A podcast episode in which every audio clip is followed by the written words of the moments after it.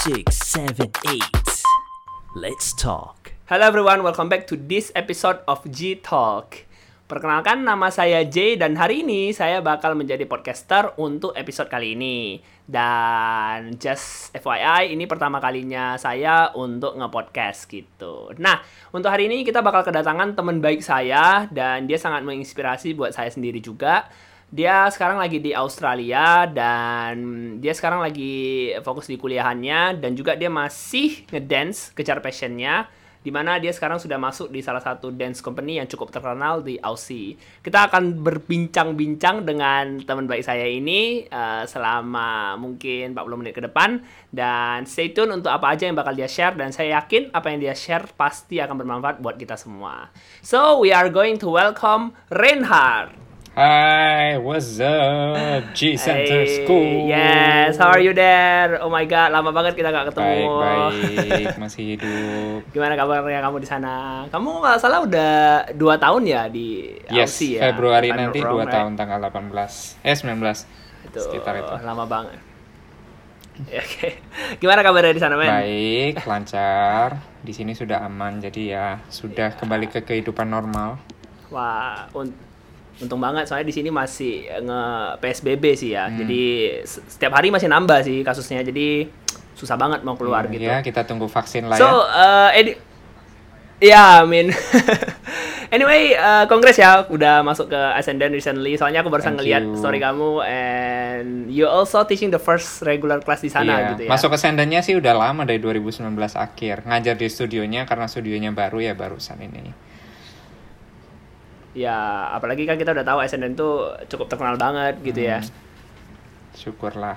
eh boleh dong eh, sharing sedikit eh, pas kamu ke Aussie itu sebenarnya tujuan utama kamu untuk pertama kali nge-decide itu ke sana itu untuk nge-college, eh, kuliah atau memang cuma mau fokus di dance atau memang keduanya gitu. As we know kan eh, kita kan kamu kan dari Yeah. Surabaya. Jadi kayak pergi ke Aussie itu sebuah pilihan yang cukup brave enough, sangat berani gitu Yeah. kamu pergi sendirian di sana. Apalagi you don't have relative right Dad? Kamu nggak ada Yeah, saudara kan nggak di Aussie ya? Iya, jadi kamu sendiri ngedecide ke sana itu kok bisa gitu? Coba mungkin bisa sharing Sebenarnya rencananya udah dari kuliah dulu sih, kan dulu kuliah di Surabaya di UC, terus sudah udah planning gitu habis lulus kuliah mau cari beasiswa, mau berangkat ke Aussie gitu. Jadi udah dari lulus kuliah Yes. udah cari beasiswa macem-macem, satu dua tahun kok nggak dapet dapet gitu, nunggunya lama coba sekali dua kali terus nggak pernah dapet. Terus akhirnya setelah lulus tiga tahun, terus orang tua baru bilang ya udahlah berangkat aja gitu, maksudnya dibayarin dulu sama mereka nggak dapat beasiswa juga dibayarin dulu. Nanti kalau kalau kamu udah sukses kamu bisa bayar kita gitu katanya. Jadi ya tujuan jadi ya tujuannya Agak iya, susah ya langsung untuk berangkat kayak ada pressure ke ting ting ting ting ting harus bayar balik. Pressure harus sukses, harus sukses, harus sukses. tapi karena juga dulu Iya, iya, tujuannya iya. sih memang mau itu mau mau tinggal di sini kan. Jadi kalau misalkan dari beasiswa itu nantinya akan susah kalau tinggal di sini permanen gitu. Tapi karena tujuannya mau tinggal di sini Hmm. juga tadinya. Akhirnya ya udahlah bayar sendiri biar bisa tinggal di sini gitu. Nah kalau dari tujuannya sendiri sih memang purely kuliah. Jadi terakhir itu yang waktu 2019 Oh. sebelum berangkat itu Januari Februari. Kan WOD itu udah terakhir udah selesai Yes. WOD nangis-nangis tuh udah ngomong kayak aduh ini terakhir Ya. nari gitu di di I Aussie know that moment, right? di Ya, Aussie nggak nari lagi gitu orang Desember aja yang Ya, waktu terus. Hall of Fame sama HBS LM HBS itu udah nangis gitu ini kayaknya show terakhir di Ciputra Hall kira gitu. udah menjadi show iya terakhir kita gitu. gitu ya. jadi kayak Nah. udah nangis mau berhenti nari habis ini mau fokus kuliah di sana eh di sini di Aussie harus cari uang juga mana bisa nari kayak gitu kan cuman setelah Iya. sampai sini karena awal-awal kan kuliah belum mulai jadi aku kayak ya udahlah cari aktivitas apa ya yang senang. Ya kan yang bisa dilakuin cuman dance gitu yang yang yang yang jadi hobinya. Yes. akhirnya dance terus karena di sini semua masih asing kan waktu itu jadi kayak nggak ada apa-apa di sini nggak ada teman cuman Jasmine waktu itu dari last minute terus nggak ada siapa-siapa gimana cara cari temen gitu kan satu bulan sebelum kuliah. Akhirnya karena aku mulai dance dari dance kok mulai ketemu banyak teman gitu kan. Terus kayak apa it's the only thing that made me feel at home gitu. Meskipun jauh dari rumah tapi bisa Yes. ngerasa kayak di rumah karena aktivitasnya sama sama kayak di Surabaya gitu. Nari ketemu dance community-nya. Akhirnya ya udah dari situ keterusan akhirnya dance-nya dance-nya banyak. Malah sekarang dikira orang di sini cuman buat ngedance doang. Soalnya Iya, aku juga pertama kali juga kira gitu. Kamu kok eh, dance terus kuliahnya kok jarang ngeliat kamu ngepost atau apa iya gitu lah. ya? Tapi dipikir-pikir juga ya? ngapain upload belajar? Kan kan nggak seru mana mungkin di maksudnya di sosmed Iya, iya, gunanya iya. apa gitu? Jadi uploadnya ya pas ngedance.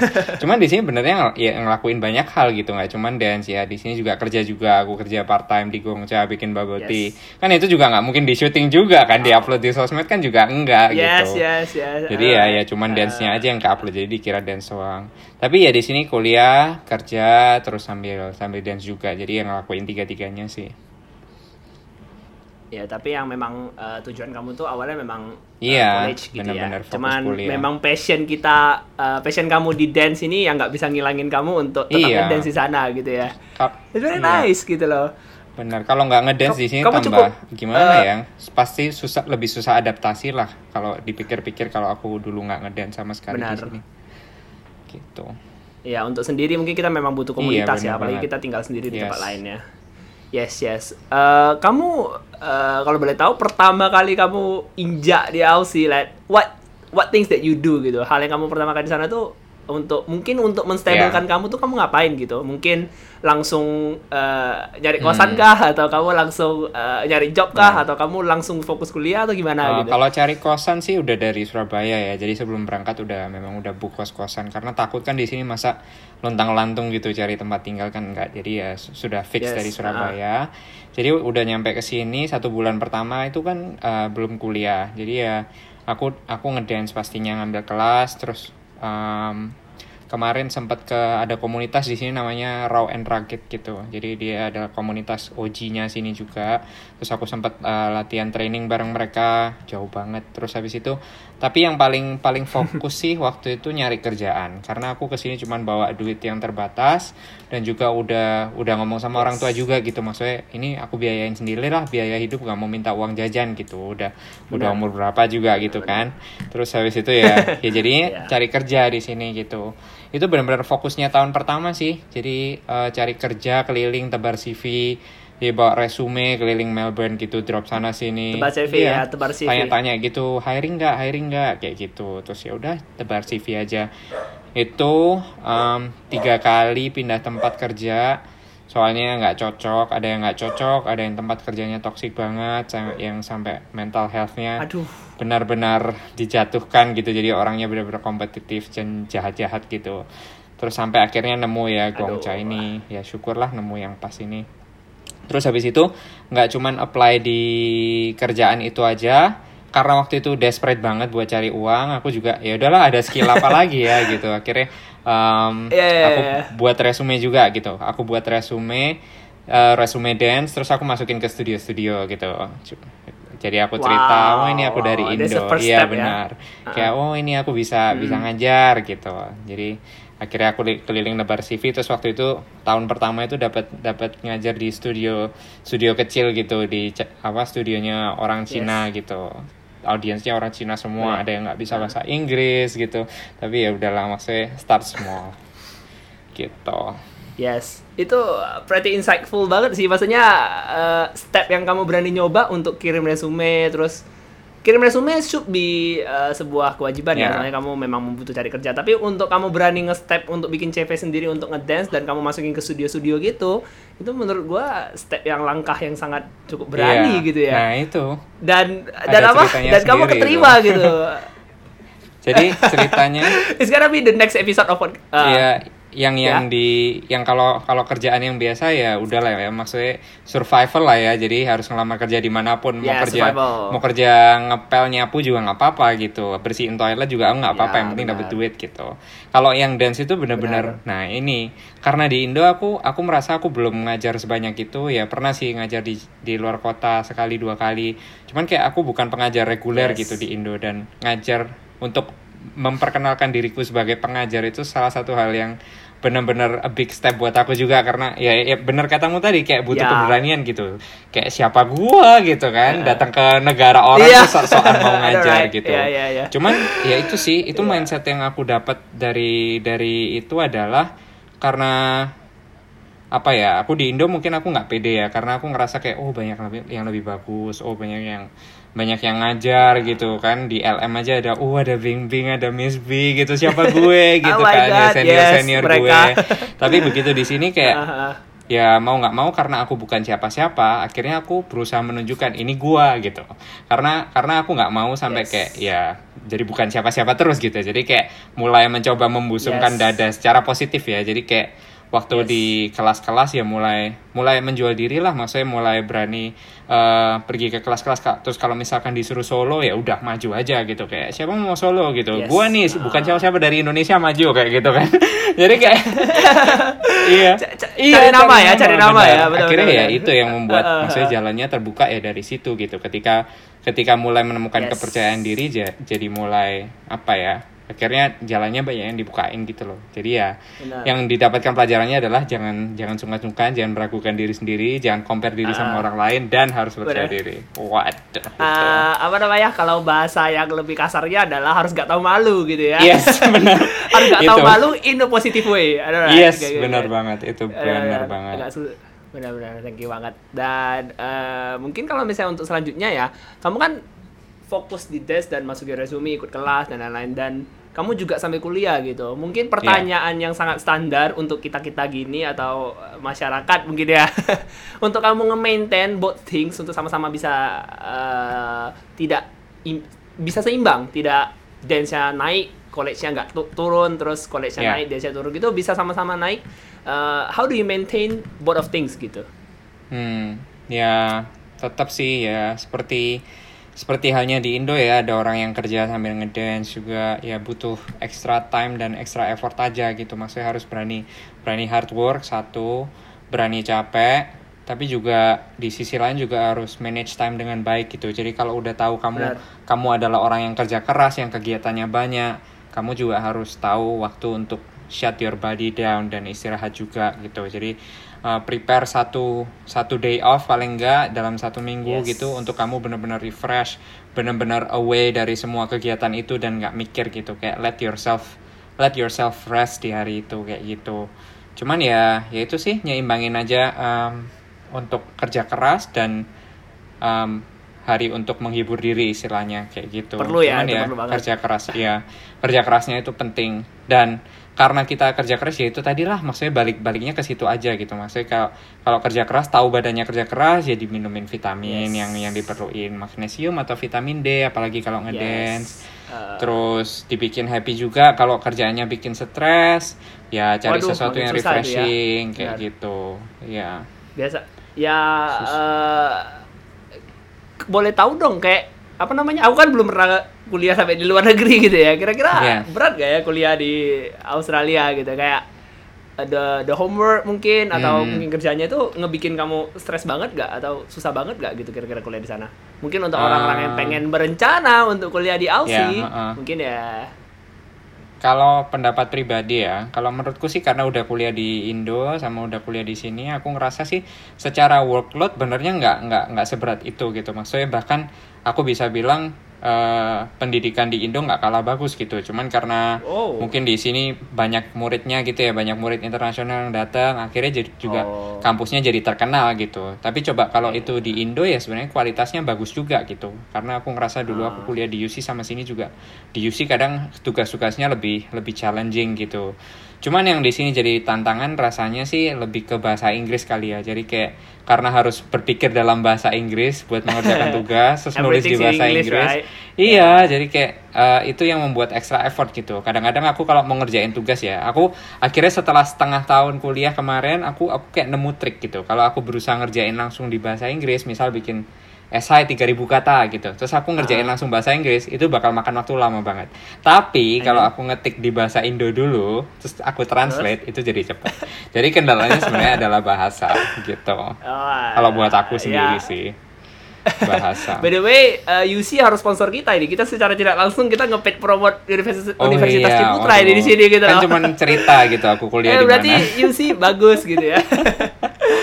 Alright, Bagus, kita bagus know. UC. Jadi siapa tahu mungkin uh, dalam jangka waktu dekat saya bisa kuliah di sana gitu ya. Amin. Nanti di sini kita ngedance bareng. Aduh, amin amin. Amin. Alright, maybe we gonna talk about uh, mungkin share story sangat singkat mungkin ya, kayak Ya. gimana sih kamu bisa tiba-tiba masuk Ascendan gitu dan uh, bisa mulai ngajar di sana tiba-tiba jadi re- ngajar Yeah. reguler di sana like how kayak itu kan sebuah hal yang sangat luar biasa gitu kamu tadi- seperti tadi kamu bilang aku siapa gitu dari Indonesia Yeah. ke Aussie tiba-tiba kok bisa ngajar di company yang cukup terkenal udah ikut WOD gitu kok Yeah. bisa gitu how do you get it Yeah. maybe you can share a little bit story of that Hmm, um, I think first of all sebelum aku memulai semua perjalanan danceku di sini ya itu tadi ya harus confidence dengan semua hal dan open up to try new things gitu. Jadi pede untuk mencoba hal baru meskipun kamu nggak pakar di situ gitu. Jadi Ascendant bikin audisi waktu itu akhir tahun 2019. Terus habis itu aku lihat oh Gina Michael gitu kan kayak namanya langsung Gina, Gina Michael, Michael, langsung ya. kayak ting ting ting ting ting gitu cuman aku sendiri Yes. udah udah tahu gitu stylenya Gina Michael beda banget sama style yang aku dulu pas di Surabaya gitu Benar. I agree with that. iya kan jadi kayak hip hop kental terus tahu-tahu harus belajar stylenya Gina gitu tapi justru itu yang membuat aku kayak oh aku mau add something to my flavor gitu. Jadi aku nggak mau cuman stuck di kayak gini-gini terus. Akhirnya aku kayak bisa belajar apa ya dari Gina Michael sampai dia udah mendunia gitu. There must be something that I can learn kayak gitu. Yes. Jadi ya aku akhirnya mencoba audisi. Dan benar gitu kayak kaget begitu masuk kayak waduh aku kok kayak King Kong yang lain kok bagus-bagus. Jadi cara gerakku kan hip hop banget gitu kan. Tapi know, Gina kan uh. stylenya yang bener-bener flowy gitu. Terus yang lain anggota-anggota yang lain kayak butterfly aku kayak monyet gitu. Iya. cuman ya beda apa ya, ya, Heeh. Iya, cuman karena aku memulai dari styleku yang seperti itu, akhirnya aku mem- membawa, aku merasa mungkin aku membawa warna yang baru gitu ya. Jadi kayak tim, kalau yes. ya kalau Gina ngelihatnya sih, yang Gina selalu bilang ke aku kayak um, grooveku itu bagus gitu, maksudnya mungkin karena terbiasa nari hip hop, akhirnya grooveku jadi kuat gitu. Jadi ketika Benar. nari di tim, aku aku punya strength di groove kayak gitu. Dan itu yang membuat akhirnya dia waktu um, ngelihat aku juga selama latihan terus dia bilang kayak um, oh pertamanya dia awal mulanya dia tertarik buat aku ngajar itu dari dia ngambil kelasku. Jadi waktu itu aku uh, lagi ngesap temenku Peter. Peter pernah ke Indo juga btw jadi Peter Yes. ini punya kelas hip hop di O2 Studio salah satu studio gede di sini. Terus dia waktu ke Indo itu nah dia ke Indo kan satu bulan. Dia titip aku gitu Ya. eh bantuin sub kelas gua gitu. Ya udah aku sub kelas dia sebulan selama sebulan itu Cina itu ada datang sekali gitu. Karena aku anggotanya jadi dia mau support gitu kan. Oh jadi my dia God. datang sekali habis gitu uh aku nervous banget itu waktu waktu Cina datang. Itu kayak ini beneran apa? Kayak Aku gitu. siapa kok didatangi Iya, sama kayak, Gina Michael ikut kelasku, gak gitu. salah kayak gitu kan. Terus tapi tapi Gina dari situ bilang maksudnya dia dia bilang dia suka sama cara ngajarku gitu. Terus habis itu dia dia bilang kayak "It- it's something new yang yang di Melbourne nggak ada gitu. Jadi foundation yang Yes. hip hop yang seperti ini uh, kayak jarang gitu loh di Melbourne. Memang Melbourne kan terkenalnya sama koreografi gitu. Jadi uh, foundational art form yang kayak hip hop locking popping cramping itu nggak terlalu kuat juga gitu. Dan dan apa namanya um, hip hop yang style style styleku sendiri yang yang mengarah ke new school kayak gitu itu jarang kayak gitu. Akhirnya Gina Gina waktu itu mencobanya dengan uh, oh kamu mau nggak? Kita, kita kan di Ascendant kayak sebelum latihan ada drilling sebelumnya kayak Yes. ya warm up gitulah. Terus kayak eh coba Ya, dong basic. ngajarin anak-anak Ascendant warm up gitu. Terus Wow. ya udah nyoba sekali dua kali. Terus kayak dia suka banget kayak gitu. Tapi itu tahun 2019 lama banget. Terus tahun lalu waktu lockdown kan kita latihan online. Terus ya udah akhir tahun lalu ya mungkin karena Gina udah planning bikin studio ya tapi dia nggak bilang siapa-siapa gitu. Tiba-tiba waktu latihan kita lagi kayak drilling gitu. Terus tiba-tiba setelah drilling Gina itu ngechat di zoom di private chat gitu. Kayak Hey Reinhard, uh, can you talk to me after practice? gitu? Oh my Terus kayak, god, deg-degan kamu. aku aku waduh apa nervous. apa ini? gitu. Nggak tahu kan. Iya nervous banget. Terus habis itu um, udah yang lain udah keluar. Terus Gina tiba-tiba cerita aku ini ada rencana bikin studio tapi masih rahasia terus aku aku selama ini ngelihat di di training dan lain-lain aku ngelihat kamu tuh benar-benar berintegritas and I really like the way you teach Gina bilang gitu Wow. terus kayak I want you to become one of our first teacher di Ascendant Studio dia bilang gitu aku langsung kayak gak salah ini kayak salah orang ya. ini Oh my god. kayak orang ini salah ya Kayak, Really gitu ya. oh my god iya kaget sih terus ya udah dari situ kayak wow kayak bisa ya kayak ternyata aku kayak gini gitu sometimes sampai sekarang masih Ah. masih nanya ke diri sendiri gitu do I really deserve this kayak gitu aku Ya, layak kah pantas nggak ngajar ya? kayak gitu Ah. cuman ya udahlah maksudnya kayak setelah ngomong sama beberapa orang eh, mentor di Surabaya juga Miss P kayak aku merasa apa ya dia bilang kayak eh, ya hard work selama ini nggak nggak bohong juga gitu maksudnya aku di Yes. sini juga I try to keep self training meskipun kemarin belum ada tim belum masuk ke Ascendant pun aku sering training sendiri gitu. Maksudnya kayak Ya. try to maintain my groove my hip hop kayak gitu. Dan selama di Ascendant pun karena trainingnya koreografi terus aku juga try to do self training buat hip hopku juga gitu. Dan ya mungkin apa ya hard work meets opportunity. Kalau timingnya pas ya ya kejadian Kamu gitu kayak dikasih dikasih gitu ya. reward sama alam Ah. semesta. Ya asal kamu Nah. cepat tetap hard work gitu. Gitu aja sih. Ya kalau Alam misalnya kamu udah ya katanya sih biasa eh, quotes-quotes yang sering dibilangin gitu kalau kamu akan dikasih kesempatan kalau kamu udah siap gitu. Which Iya. mean berarti kamu memang udah siap di saat itu makanya kamu diberi kesempatan yang luar biasa untuk ngajar gitu ya. Iya. Jadi, makanya nggak nyangka itu- juga sih. Soalnya di Indo pun aku merasa kayak apa ya? Ya itu yang aku cerita ke Miss B juga gitu ke beberapa orang juga. Kayak gue di Indo bukan siapa-siapa tapi di sini ngajar. Kayak di mata orang Indo gimana? Gitu. Maksudnya kayak Aduh. di sini bisa ngajar iya, tapi iya, di Indo iya. padahal belum se sebesar itulah istilahnya. Cuman eh, setelah ya setelah pembicaraan itu ya mungkin aku sadar gitu kalau ya tiap orang ada ada tempat dan saatnya masing-masing gitu. Dan Benar. mungkin ya aku pas di sini aja gitu. Kayak ya udah timingmu di sini gitu. Kayak dikasih Yes. reward sama alam semestanya. Ya udahlah anak indie alam semesta anja Alam semesta terus, Mother Nature. mother nature Biasa padahal orang-orang Indonesia itu malah malah proud of you as an Indonesian dancer yang Aduh, bisa ngajar kasih. di Australia gitu. ya Padahal- itu yang aku mau iya, bawa sih juga jadi aku di perkenalan kayak di bioku juga di Ascendant di websitenya terus setiap kali sebelum mulai kelas di tempat baru I try to bring my country juga jadi kayak aku bilang nih gue dari Indonesia nih I'm from Indonesia kayak gitu Yo, justru. Jadi membawa that's it. mengharumkan nama Indonesia secara tidak langsung gitu kalau kamu ngomong Yes, gitu. Nice, very course. nice. Uh, oh my god. Semoga kamu bisa ngajar terus ya di sana ya sampai Tuh, uh, mungkin kamu diajak untuk uh, ikut lomba WOD kayak atau HI apa selanjutnya kamu sampai diikut Ascendant kan keren gitu ya. Amin. Ntar pak Yoi. bawa bawa bendera Indonesia tempel di kepala.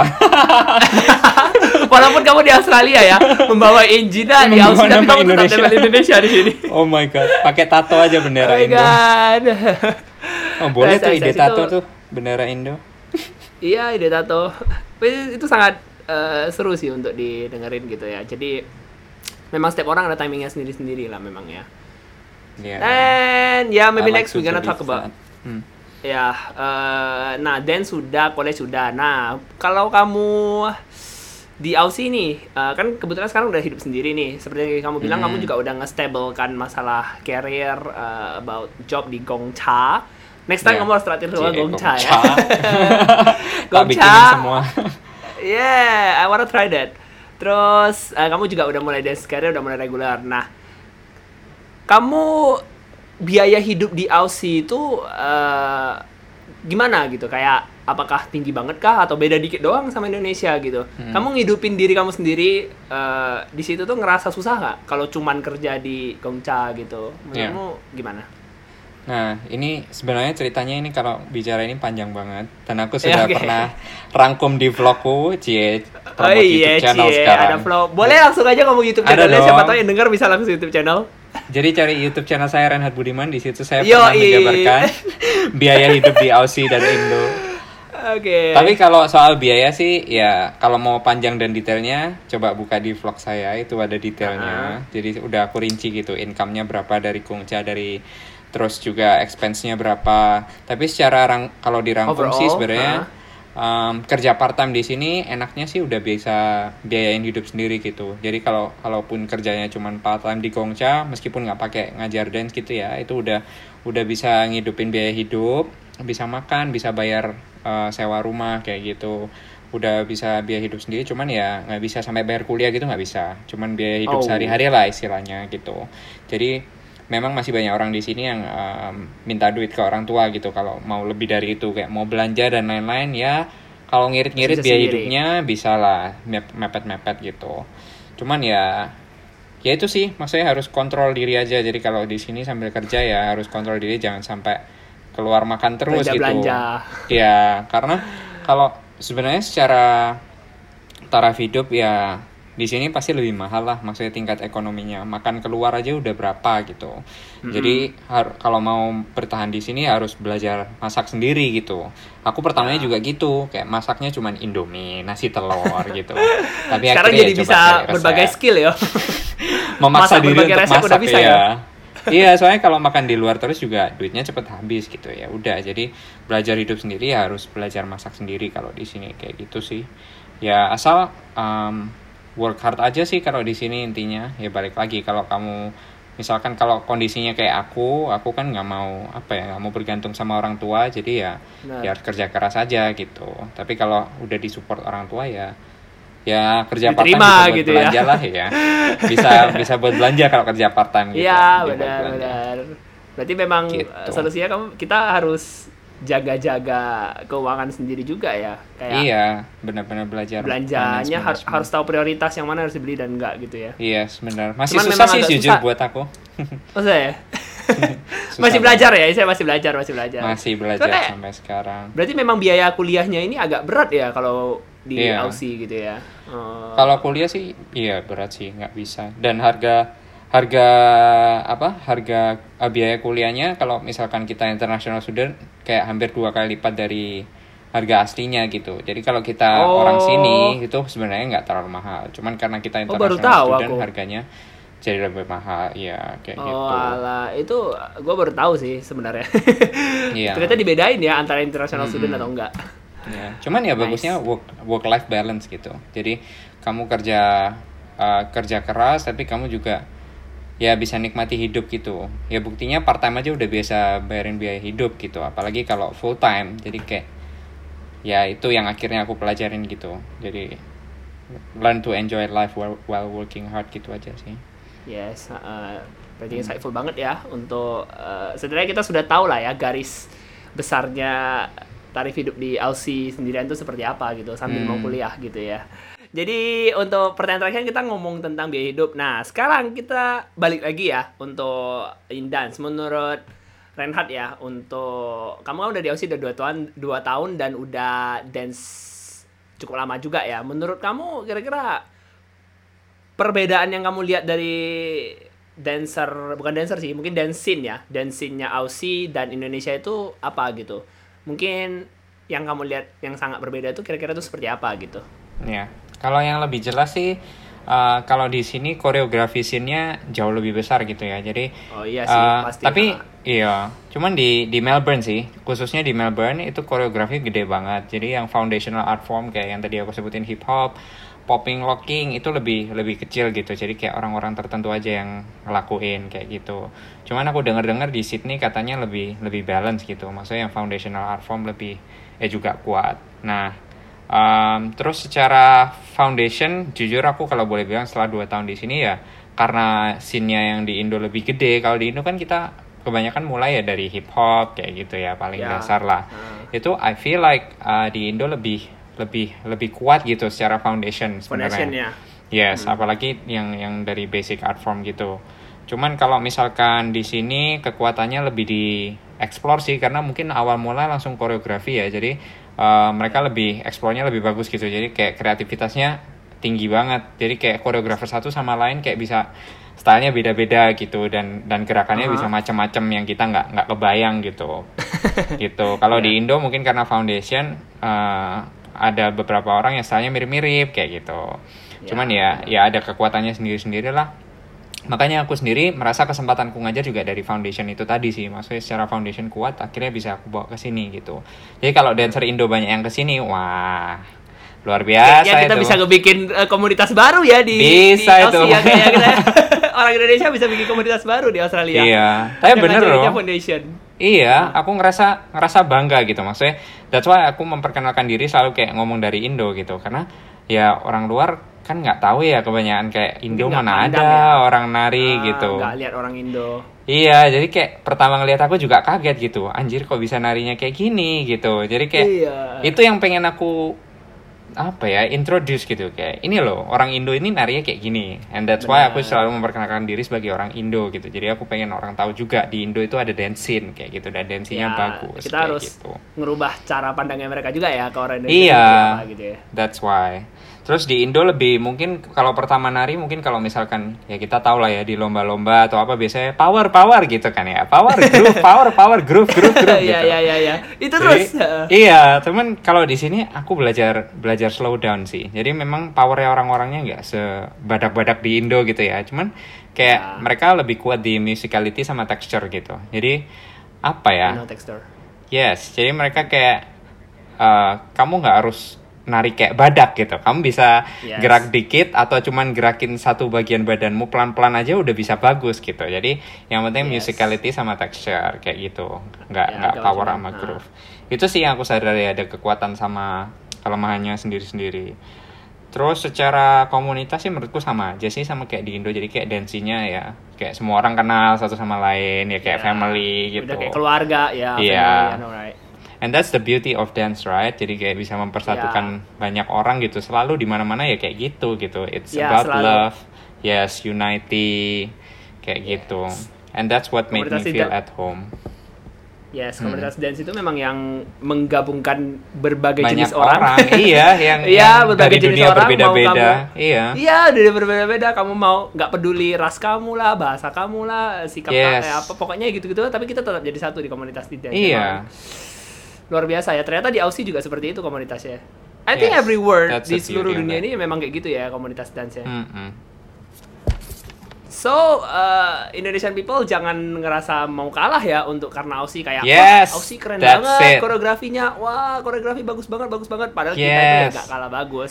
Iya, beneran. uh, foundation kita memang lebih kuat di Indonesia. Jadi Yes. kita nggak perlu lah ngerasa berkecil hati ngelihat Australia seperti itu. Kita juga bisa gitu ya. Iya, makanya aku kalau ada orang yang kadang komen gitu, wih kok keren bisa ngajar di luar gitu. Kak, menurutku, menurutku orang Indo bisa gitu. Kamu juga Kayak, bisa, gitu Iya, ya. kamu juga bisa. Kalau kamu kerja keras ya kamu bisa gitu. Ya, Kalau kamu ada di sini ada kesempatannya gitu. kamu bisa. ha-ha. Yes, interesting story sih untuk tahu perbedaannya dari Aussie sama Indonesia gitu ya. Mm-mm. Ada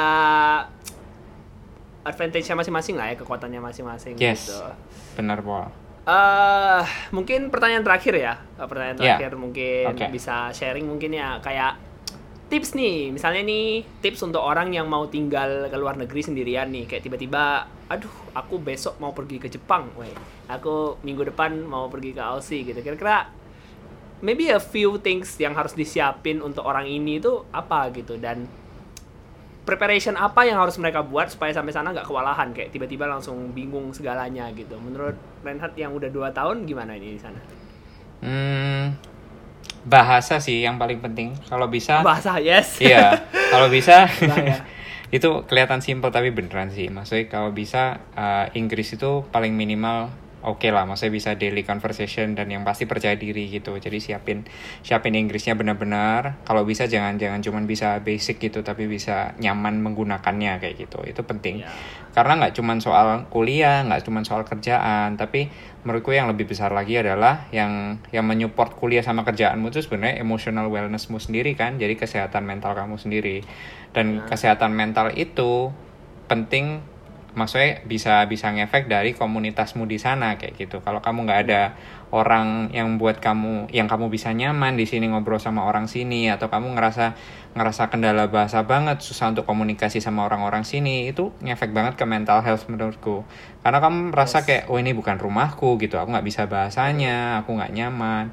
Gimana kamu mau nyaman hidup di sana kayak gitu. Jadi menurutku bahasa itu nomor satu sih dan Oke, ya ke mana pun lah ya nggak nggak ke Aussie doang tapi kayak kamu di Indo pun kalau kamu mau memperbesar kapasitas dan kesempatanmu menurutku bahasa itu bisa jadi salah satu jalan gitu jadi kalau kamu Benar. misalkan di dance sendiri lah kalau misalkan ada orang luar datang terus kamu nggak berani ngajak ngomong aja kan ya udah ya kayak you missed a chance gitu kan jadi kayak Opportunity-nya udah hilang gitu. Iya, kemamp apa networkingnya jadi hilang gitu. Padahal penting gitu. Jadi ya menurutku dalam industri apa pun, kerjaan apa pun, situasi apa pun bahasa itu menurutku penting sih minimal Inggris.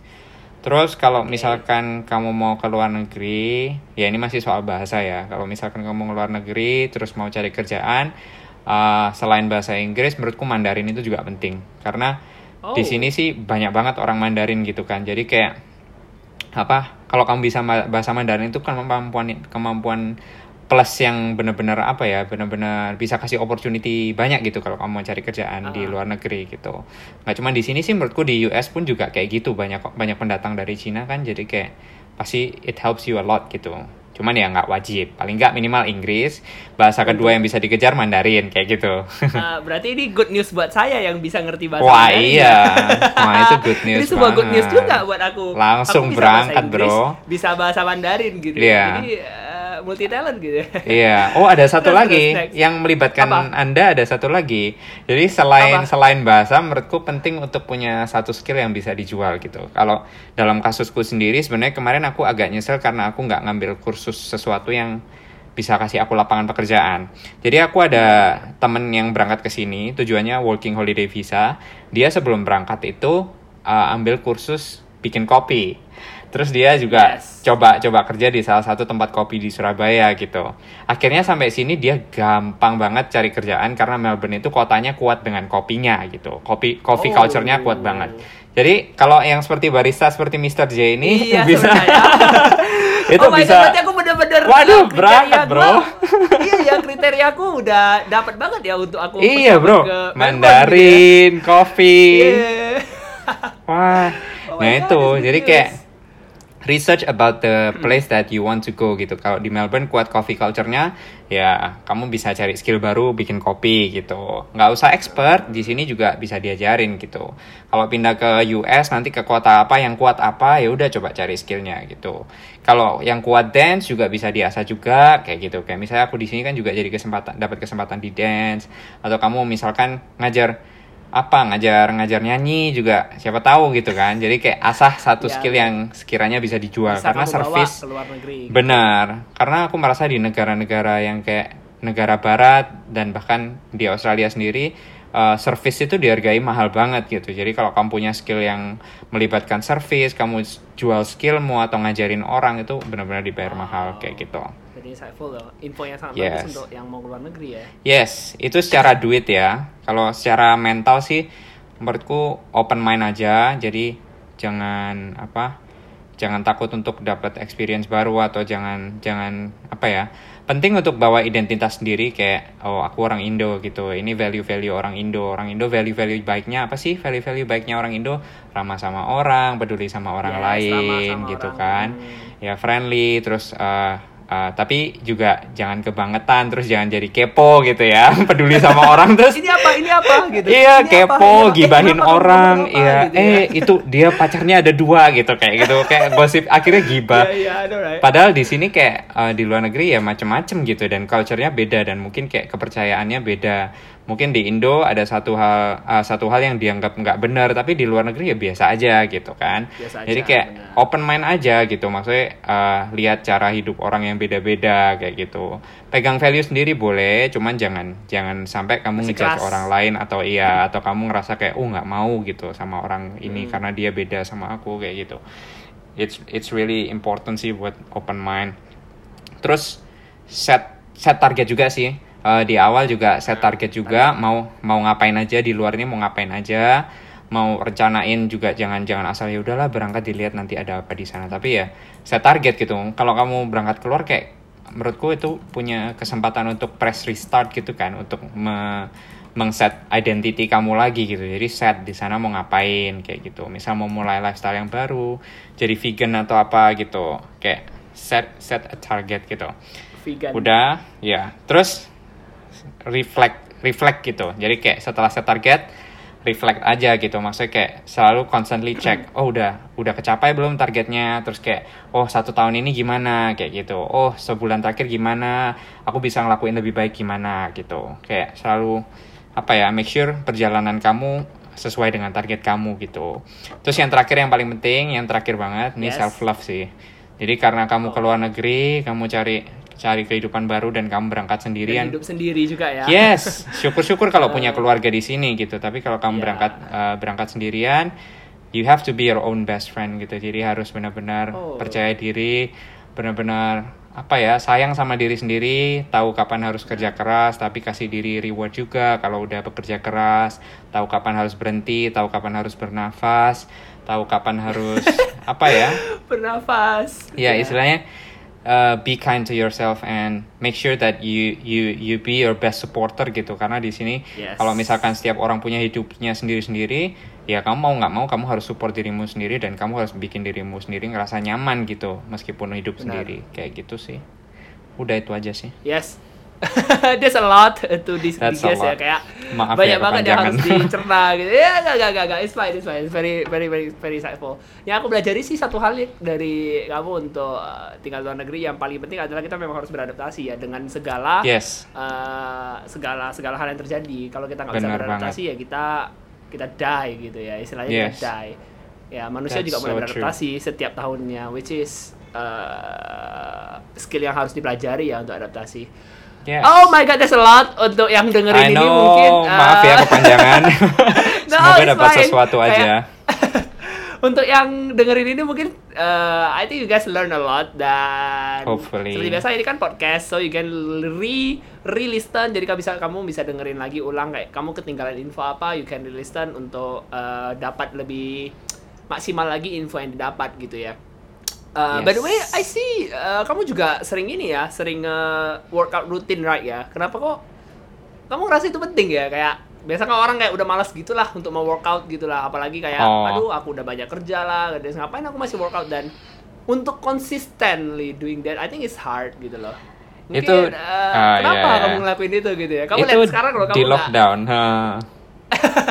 dulu pas aku pertama sebelum kamu berangkat aku ngeliat kamu kan kayak mungkin eh, apa ya bukan gemuk juga eh, bukan Waduh, juga, ternyata di- gitu. Waduh, sekarang look offended better right like I think you do workout jadi kamu kelihatan lebih eh, apa bahasanya fit gitu ya mungkin ya Hmm, sebenarnya nggak yakin sih. Itu itu karena setelah lockdown sudah sudah fokusnya lain gitu. Cuman kemarin selama lockdown karena punya banyak waktu aku cuman ngeset aja sih. Maksudnya nggak mau kayak sampai keluar lockdown dan nggak dapet apa-apa gitu atau nggak nggak belajar something yang Oh. baru atau nggak nggak jadi yang lebih baik lah istilahnya. Karena punya banyak waktu di tangan. Apalagi kalau kalau teman-teman yang masih di Indo sih menurutku karena situasinya masih kayak gini, masih work from home, masih masih PSBB dan lain-lain use it gitu jangan sampai disia-siakan gitu kayak kamu punya waktu di tangan kamu do something gitu. Kalau kemarin aku aku mulai build a new habit yaitu rutin workout tiap hari sampai J ini juga aku ajak kan. Eh tujuh hari yeah I also iya. get the impact. Secara tidak Itu- langsung aku dapat impact ya gitu. Iya kan? Ya kayak mem- Ya. bangun kebiasaan yang bisa bikin kamu grow as a person. Jadi setelah keluar lockdown kehidupan kembali normal kayak kamu nggak tertinggal gitu tapi kamu punya sesuatu yang baru yang bisa kamu bawa gitu balik ke dunia yang Benar. sesungguhnya kayak ya, gitu sih eh, keren banget sih kayak aku sendiri secara tidak langsung juga belajarin skillnya itu gitu kayak aku nggak pernah masak sama sekali gitu selama psbb aku Tuh jadi kan, bisa masak iya, sedikit masak gitu. cap J, Like, cap J. iya. kayak masak itu bukan my things gitu I I'm not gonna cook I'm not gonna cook gitu loh tapi akhirnya ya mau nggak mau ya. I wanna learn something jadi cook Yes. gitu loh Yes, man. Oh my god. Uh, thank you so much Renhard. Uh, ini story Thank you yang cukup panjang yang sangat insightful buat saya sendiri dan saya yakin orang yang mendengar ini juga pasti insightful buat mereka semua gitu. Dan Amin. sekali lagi Semoga yang uh, edit nggak capek ya. untung cuman suara gitu jadi editnya nggak seberapa susah Oh gitu iya, ya. untung ya. Benar. Terima kasih banget untuk udah nyempetin waktu untuk bisa nge-podcast bareng kita. Of gitu. course, anytime. Maybe kalau kita ada waktu lagi kita bisa ngobrolin tentang episode keduanya tentang apa yang belum kita tahu gitu ya. Boleh, boleh. Sure, sure, sure, sure. Oke, terima kasih Renat untuk waktunya dan Thank you, Jay. Thank you, G Center. Yes. Goodbye. Terima kasih Bye. banyak. So that's it untuk episode G Talk kita hari ini. Dan jangan lupa untuk nge-follow sosial media kita di Instagram at School dan di YouTube juga G Center School dan tentunya G Talk di Spotify. Kita ada nge-upload podcast secara rutin setiap bulannya. Jangan sampai ketinggalan dan semoga podcast yang kita bikin bisa insightful untuk kalian semua. Nama saya Jay dan saya pamit dulu. Sampai jumpa di episode selanjutnya.